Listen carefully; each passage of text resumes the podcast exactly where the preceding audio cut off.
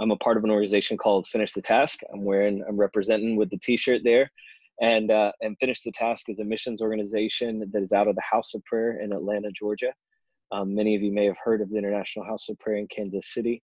Uh, we also have one that is in Atlanta, Georgia, that does 24 7 night and day worship and prayer.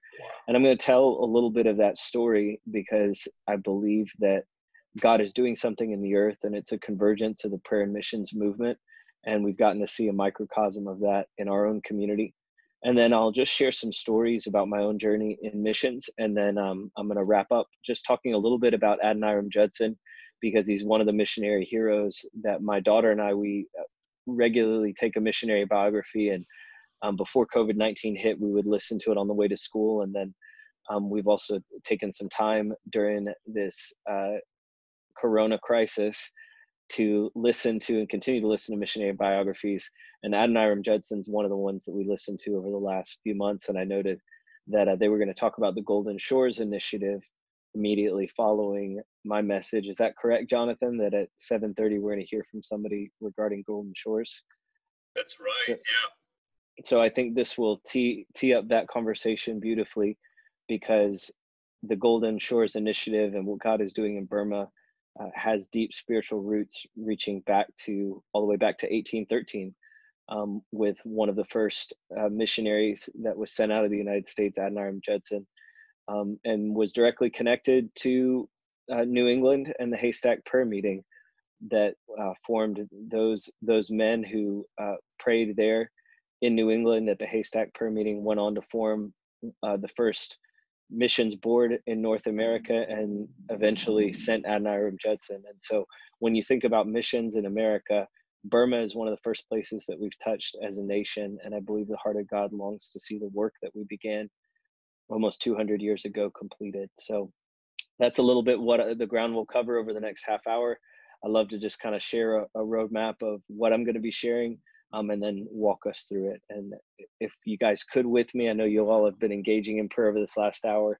I'm really excited. My wife and I just got back from vacation on Saturday, and uh, I'm looking forward to being with you guys in the evening time. We're going to jump on probably 9 Eastern and try and make it a commitment every evening to be on with you guys because I really want to participate in the prayer that's happening in these calls. And I know it's, uh, I could tell that there was an anointing and something you all were entering into, even as I jumped on a, a little bit before before I got to share. And so, but let me take a moment and, and pray with us now. And if we could all pray together, and then I'll jump into some of the thoughts that I have.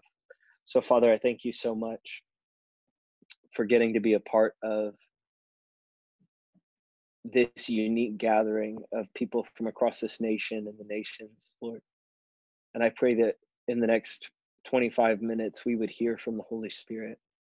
Lord, I submit my mouth to you. I submit my thoughts to you. Submit every part of my being to you to hear your voice, God, and then for us to each speak and learn and uh, create out of that place of connection to you. Lord, we desire right now ever more deeply in the depths of our being to be tied tightly to the person of the Holy Spirit, that we would be bound up with Him, that His heart, His thoughts, His feelings, the person of the Holy Spirit would fill the entirety of our being. We surrender to you, Spirit of Christ, right now, and we ask you to fill us. We ask you to teach us. We ask you to whisper and speak to us in the depths of our souls. We ask you to stir us, Lord, for the fulfilling of the Great Commission, God. And we know that that only begins in prayer. So we ask, continue to anoint this conversation and to bless this time. In Jesus' name, amen and amen. So, what we do in Atlanta, as I mentioned before, is we do night and day worship and prayer. And if you look at Malachi 1:11, um, there is a, a yearning in the heart of God that incense would arise from every nation, that his name would be great through praise and through worship in every tribe, tongue, and people. And if you go to Revelation chapter 7, we see a glimpse of the cacophony of worship that occurs around the throne. And, and if you take a glimpse at Revelation, I believe it's chapter 5, it says that there were people that were purchased with the blood of Christ from every tribe, nation, people, language declaring, Worthy are you. You've redeemed us to God from every tribe, every tongue, every people, every language. And we see that in the end, before the final return of Christ, that there will be a martyr spirit in every tribe, tongue, people, and language because the martyrs who stand before the throne of God, it's recorded that they come from every nation under heaven. But the sad reality is that at, at this present time, you know, we know from Matthew 24 that that this gospel of the kingdom will be preached in every nation and then the end will come. But at this present time, if you consider John 3:16, God so loved the world that he gave his only begotten son so that all who believe in him could be saved and that none would perish. You just consider the simplicity of that verse and then consider the statistic that that world that God gave his son for only uh, only two thirds of that world even knows his name. Literally hundreds of thousands of uh, literally thousands of people groups, billions of individuals, and close to 40% of the world has never had the opportunity to hear his name. Those very same ones that God so loved that he gave his son, only 60% has heard, and 40% now 2,000 later years later remain unreached. And that's especially true among the hardest and darkest nations of the earth. And many of you would be familiar with the 1040 window, that expression which describes the uh, 10 degrees latitude to 40 degrees latitude uh, uh, across North Africa, the Middle East, and Central Asia. And the majority of the nations that fall within that window are the hardest and the darkest nations in the earth. And what our organization does is we seek to reach that 40% that has not yet had the opportunity to hear that exist among 7,000 unreached and unengaged people groups. And, you know, it's a startling thing to consider that of all the missionary dollars that are spent in the earth, if you were to take uh, uh, a hundred dollars and say that that hundred dollars represents all the missionary spending of the evangelical church in the West, you would have less than a penny would be spent among the hardest and darkest nations of the earth because so so many few are going there so much less resources distributed there and largely in part because of the difficulty of the cultures the difficulty of the, the regions uh, that are oftentimes characterized by famine and warfare and strife. And so these are the remaining nations, the remaining 7,000. And, uh, and God's heart is yearning for us to reach those peoples. So I just want us to consider that. And, you know, Patrick Johnstone, he says in Operation World, I thought this was a powerful quote that only in the 1990s did we get even a reasonably complete list of the world's peoples. For the first time, we can see clearly what is left to be done. There are about 12,000 ethno linguistic people groups in the entire world, and about 3,000 of these on average have 1.2% Christian populations. Okay, so you have 3,500 of the 12,000 that have 1.2% um, or more. And that leaves a massive group uh, that is that is entirely unreached. And so we need to consider most of these least reached peoples are in the 1040 window and are religiously unsympathetic to Christian mission. That means that we have to go to these people with the gospel and it will be dangerous and costly. And that's what we do uh, with the, finish the task. And we believe that much like you have the infantry troops and you have the Air Force, that we go in to establish a beachhead in worship and prayer and establish prayer furnaces to clear the spiritual atmosphere over these regions so that other organizations that have a, a calling to evangelism and discipleship and church planting we do the primary thing that we feel called to do which is through establishing worship and prayer and a night and day covering of incense that we create space uh, in these hard to reach nations where uh, though we do discipleship other ministries benefit from the reality of night and day worship and how that transforms the atmosphere and so that's a big part of what we do we're in five nations um, uh, two in africa one in north africa one in east africa one nation in the middle east uh, soon to plant another location in the middle east as well as uh, one hopefully in Southeast Asia in the coming years. And we have about 40 missionaries that are a part of our company, a relatively young group of missionaries, and many of them have been with us the entirety of, uh, of the time organization has existed, close to five years now, and sending missionaries into predominantly Muslim nations uh, amongst tribal peoples where the gospel has never been preached, and also establishing beachheads in the spirit through night and day worship and prayer. And so that's a little bit about what we do. And I'm the domestic director. And my wife and my family, we were hoping to get to go to Africa to one of our locations this summer for three months. And then COVID 19 hit. And so I have four uh, beautiful children. They are two years old, five years old, six years old, and eight years old. And so that little family, my wife and I, and a, a dear friend of ours who's a, a college age student who helps us with our with our children. We were all going to go together to Africa, but because of COVID 19, it's looking like uh, the nation we were going to is Kenya. It's looking less and less likely like the borders are going to be open. And so that's something you can pray for us for. But um, part of what's been amazing about this journey of preparation for Kenya, and we still hope that we're going to get to go, has been discipling my children and my family in the values of missions. And I just want to encourage us that, you know, we we all believe in the first and greatest commandment, right? To love the Lord your God with all your heart, soul, mind, and strength. But Jesus also gave us the Great Commission, which is to go into all the earth and make disciples, baptizing them in the name, teaching them all the things he's commanded us, and baptizing them in the name of the Father, the Son, and the Holy Spirit. And I don't know about you, but one of the chief priorities for me as a father is to make sure that my children both understand the uh, greatest commandment that God has asked us to obey to love the Lord our God with all of our heart, soul, mind, and strength, and to find our own unique expressions of love. But as we go about doing that, to also do the Great Commission, which is the assignment that God has given the church in the earth, and that is to make disciples of all nations, to baptize them in the Father, Son, and the Holy Spirit, and to teach them to obey all of his commands.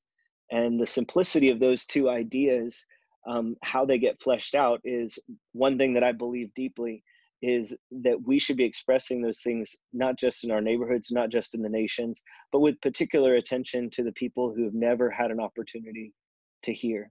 And so I entreat you as intercessors, as people who are committed to ministry and missions, to people who would say, I want to take time and pray each evening in the days leading up to Pentecost because I'm believing God for another revival and awakening, for us to remember the hardest and the darkest places um, because I believe that's where the heart of God is, not just with the poor of the earth, but with the gospel poor. Uh, I have a dear friend who is part of our missions organization, and he says it this way If you would imagine yourself uh, in a nation such as perhaps uh, Yemen, a country right now that is experiencing one of the worst civil wars and one of the worst famines. I have a, a map of the nations um, and it describes it's from every home for christ and it describes the nation the population the percent christian and i think yemen is something like 24 million with 0.02% christian there are whole swaths of the middle east that when you get to those blocks of nations you're looking at nations of tens of millions of people with less than 0.01 0.02 0.03% christian and it's it will stir your heart as an intercessor to look at these prayer maps and to uh, to find the place of tears for those who have literally had never had an opportunity to hear. And so let's consider the nation of Yemen right now one of the most difficult places in the earth. If you were a person that lived in that country, imagine your mother and father likely have never had the opportunity to hear the gospel. You don't know a single person who even attends a church. You don't have anyone who has a written copy of the Bible, and you may not be able to locate a copy of the Bible in your native language. You don't have a friend that can come and physically convey the gospel to you. You don't have a building you can go to to worship. You don't know. Uh, uh you don't know a family member or a friend that can even tell you where to find out the good news of the gospel. You are living uh, in complete gospel poverty, gospel desolation, um, without any opportunity to hear the good news. And if you contrast that to the typical Western experience where there's a church in every corner and there's Bibles in every hotel room, every bookstore, every grocery store, every CVS, it's hard for us to fathom the reality of how many, literally billions of people live around the earth with no opportunity to hear the gospel witness. And so I believe as we think about the greatest commandment and the Great Commission, that it only makes common sense that we should prioritize in our prayers, in our giving, and even in our going, the nations that have never had the opportunity in 2,000 years of Christendom, never had the opportunity to hear. And this was what burned in the heart of the student volunteer movement when they declared their watchword, the evangelization of, of the entire earth in one generation. And though that group of pioneer missionaries in the early 1800s uh, weren't able to complete that mission, or the late 1800s rather, weren't able to complete that mission in their generation, we are on the precipice of seeing it completed in mine or in my children's. And though it may be a multi generational assignment that we're undertaking, um, we believe we all believe in the missional and the prayer world that uh, through united worship and prayer 24 7 arising through initiatives of things like the golden shores that we're going to be hearing about shortly that we're seeing unprecedented unity intercession and sending for the completion of the great commission in this generation. And this incredible story that is being told we all have a part that we get to play in it in our generation. And i want to highlight one man who played the part this part dramatically in his own and his name was adoniram judson. He was one of the first missionaries he was the first missionary to the nation of burma. And he went in 1813 uh, when burma was a hostile and utterly unreached place william carey who was the great pioneer missionary to india told judson um, not to actually go there because he thought it would be too difficult. Uh, but Judson went there with his 23 year old wife of 17 months. He was 24 years old and worked there for 38 years until his death at age 61. And he only went in those uh, 24, um, excuse me, in those 38 years, he only went home to New England in a single trip. Uh, and that after having been in the nation 33 years. And so we just consider the price that he had to pay in his generation was was immense and though I don't have time to unpack the entirety of his uh, of his story, I do want to just speak briefly about a letter that he wrote to uh, his fiance because I think it be- beautifully encapsulates the heart that's required of the missionary. He was courting this woman, um, Ann Hasseltine, and he declared his intention to become her suitor. But the problem was he knew he wanted to be an overseas missionary, and so he wrote to her father the following letter said, I have now to ask whether you can consent to part with your daughter early next spring, to see her no more in this world, and whether you can consent to her departure and her subjection to the hardships and sufferings of missionary life, whether you can consent to her exposure to the dangers of the ocean, to the fatal influence of the southern climate of India, to every kind of want and distress, to degradation, insult, persecution, and perhaps a violent death can you consent to all this for the sake of him who left his heavenly home and died for her and for you, for the sake of perishing immortal souls, for the sake of Zion and the glory of God? Can you consent to all this in the hope of soon meeting your daughter in the world of glory with the crown of righteousness, brightened with the acclamations of praise which shall resound to her Savior from heathens saved through her means or from eternal through her means from eternal woe and despair and despair. And what's remarkable is that considering the sobriety of that letter, her father amazingly said she could make up her own mind as to whether she wanted to marry Adoniram Judson or not. And what I love about this letter that shows the heart of the young 20 year old Adoniram as he prepared to depart to India and then on to Burma was that he had counted the cost. You know, recently I was reading one of the parables of Jesus, and he says that um, who considers going out to make war with a king without counting whether he has enough soldiers to prevail, who begins to build a building and construct it without first recognizing whether he has the materials and the finances to complete it. And Adoniram Judson, in his missional call, has counted the cost and determined that it was worth his life, worth the life of his uh, young uh, his young fiance, and that he was willing to spend it all for the sake of Zion, for the sake of the glory of God. And he embraced that and he uh, after many years on the field did lose his wife to disease on the field. He also lost a second wife to disease and many children. And as I was saying earlier, over his 38 years, he didn't return home once until after 33 years of being on the field. But the thing that was remarkable about this young 20 year old who embraced the cost to reach an unreached and unengaged people group um, was the remarkable impact that he left. And I'm going to fast forward here in my notes and just read briefly to us about the impact of Adoniram Judson. So when he arrived there, there was not one known Christian in that land of millions. There were no friends in the robber infested, idolatry infected, iniquity filled land. There were no converts. It was to be six long, soul crushing, heartbreaking years before the first decision for Christ was made. So, six years he has to labor in that nation um, before he makes his first convert. The work progressed, though, and gospel power began to open blind eyes, break idolatry shackled hearts. And on April 12th, 1850, at the age of 62, um, with many transformed converts, many who had come to Christ. At the age of 62, Judson actually died. He had spent 38 years in Burma. He had waited six years for his first convert, but sometime after his death, a government survey recorded 210,000 Christians. One out of every 58 Burma, Burmans uh, had become a Christian. From in his first six years, no converts to the end of his life, after having labored there 38 years uh, at the age of, of 62. Um, there were over 210,000 converts. And still today, he translated the entirety of the Old Testament the New Testament into Burmese. And still today, the, the most common uh, Bible used in the nation of Burma is the translation that Adoniram Judson completed close to 200 years ago. So, just an incredible story.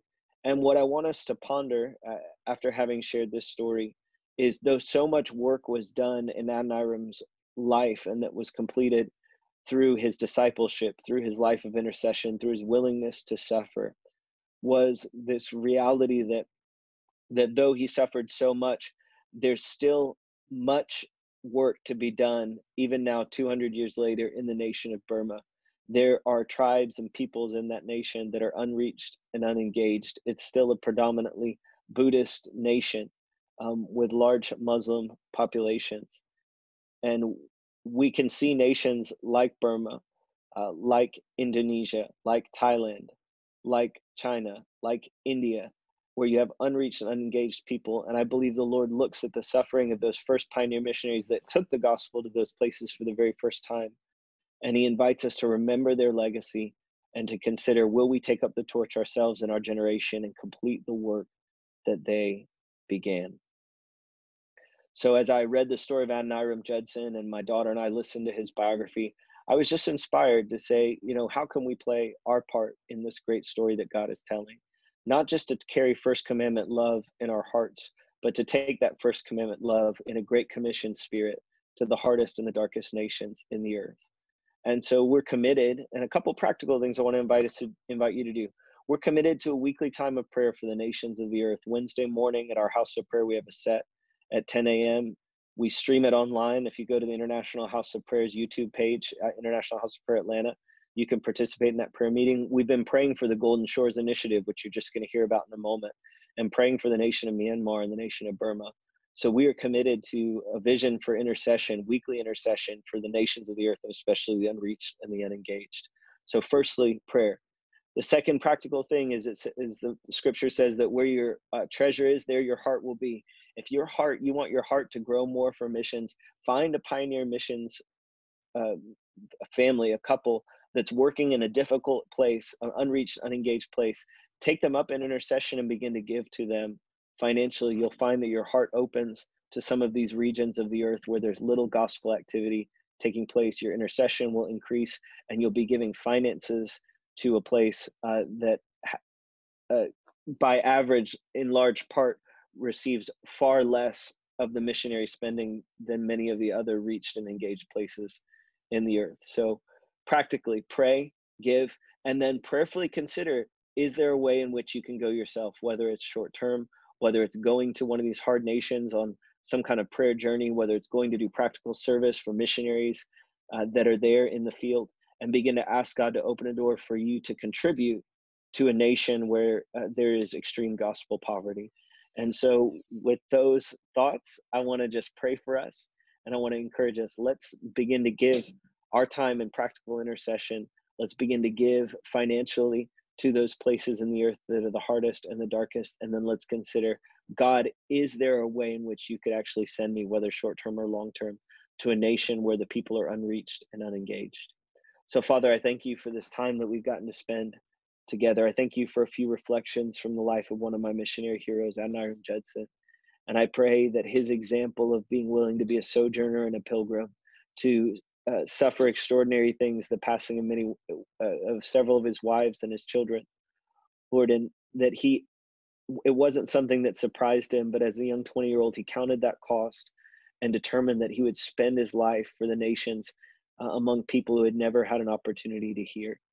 Lord, we pray in like manner, God, that we would have the opportunity to take our families and our children and we would be able to touch our feet to the shores of those nations that have never had the opportunity to hear. Lord, that when we look at nations like Yemen and Libya and Egypt, Lord, nations with uh, 1% or less Christian populations, nations where there is no church building for people to congregate, where there is limited Bible access, and where many have had generations uh, that have never had the opportunity to hear. Lord, I pray our hearts would be broken, God, and you would begin to release, and that's my prayer even for us today, that you would begin to release a spirit of intercession upon us, Lord that we would begin to groan inwardly, Lord, for those nations that are in turmoil, especially in the midst of COVID 19, where these nations are experiencing uh, greater distress and, and pressure and financial pressure and food scarcity and all manner of different issues that are even beyond our ability to comprehend. Lord, in the midst of this crisis, would you stir us in intercession? Lord, and would you give us grace to put feet to our prayers with our giving and with our going? And so, even in this moment, I just ask you to agree with me, to agree and ask God to release open doors for you. Open doors that He would direct you to a missionary that He can that you can fund, that He would direct you to intercession for specific nations, that you would have an opportunity to go yourself. Lord, we say, We are your servants. Here we are, send us, Lord. And let that final 40% have the opportunity to hear. Let those final 7,000 people groups have the opportunity to hear in our generation, Lord. Lord, for the hardest and the darkest, we pray, God, let incense arise from every nation. We say all this with a hearty amen in Jesus' mighty name.